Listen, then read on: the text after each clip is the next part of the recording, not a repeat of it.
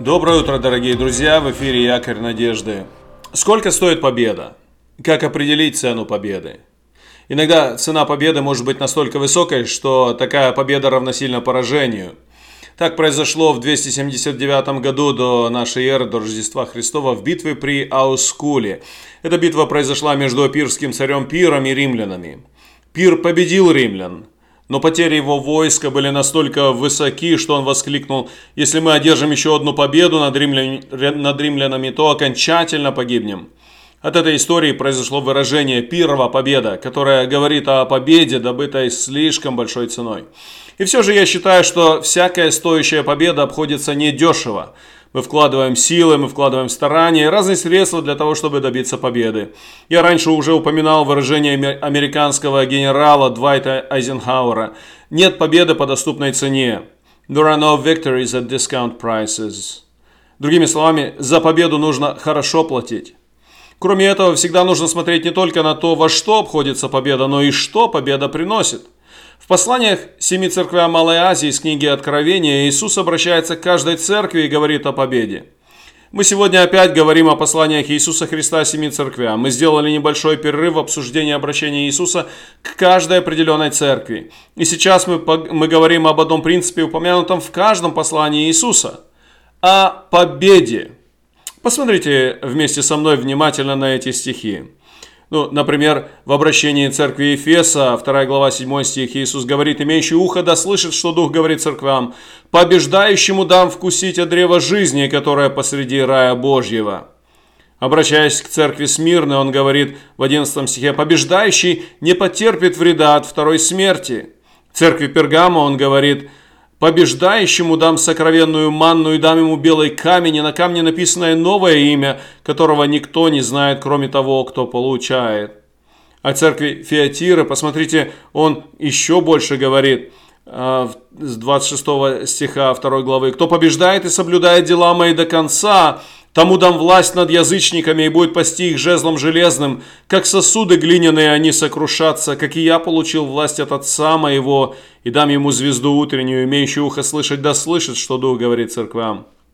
церкви Сардиса Иисус говорит, «Побеждающий облечется в белые одежды, и не изглажу имени Его из книги жизни, исповедую имя Его пред Отцом моим и пред ангелами Его» церкви Филадельфии Иисус говорит, побеждающего сделаю столпом в храме Бога моего, и он уже не выйдет вон, и напишу на нем имя Бога моего, имя града Бога моего, Нового Иерусалима, нисходящего с неба от Бога моего, и имя мое новое. И церкви Ладикии он говорит так, «Побеждающему дам сесть со мной на престоле моем, как и я победил и сел с отцом моим на престоле его». Обратите внимание, насколько уникальные разные награды, разные обещания Иисус обращает к каждой из этих семи церквей. Эти обещания привязаны, возможно, к конкретной исторической ситуации, конкретным принципам, конкретным э, проблемам, которые каждая из этих церквей испытывала. Но во всех этих случаях я вижу, что Иисус очень серьезно обращается к церквам и говорит о важности победы. Здесь он дает обещания побеждающим, и в этих обещаниях слышна и просьба, и предупреждение, и ободрение к победе. Побеждающий получит жизнь, побеждающий будет сохранен от мучений в озере Огненном, побеждающий разделит славу и силу Христа, побеждающий будет пребывать с Богом постоянно и так далее. Здорово! Правда? Здорово! По-настоящему прекрасно! А что, если человек не будет побеждать? Иисус ничего не говорит об этом Иоанну, но просто рассуждая логически, мы можем предположить, что будет очень неприятно. Ну, посмотрите, если только побеждающий не потерпит вреда от второй смерти, а вторая смерть, если мы посмотрим 20 главу книги Откровения, вторая смерть – это быть вверженным в озеро наказания, в озеро огненное навеки. Побежденный, тот, кто не побеждает, а побежденный, проигравший, похоже, окажется там, вдали от Бога, в месте вечного наказания. Действительно неприятно и страшно. Библия нам говорит о том, что Иисус уже даровал нам победу. Первое послание Коринфянам, 15 глава, 57 стих. «Благодарение Богу, даровавшему нам победу Господом нашим Иисусом Христом».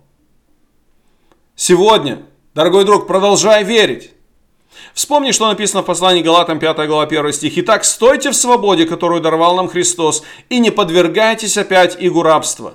Итак, еще раз хочу тебе сказать, продолжай верить, побеждай, пользуйся свободой Иисуса, Иисуса Христа, пользуйся победой Иисуса Христа и стой в этой, в этой победе.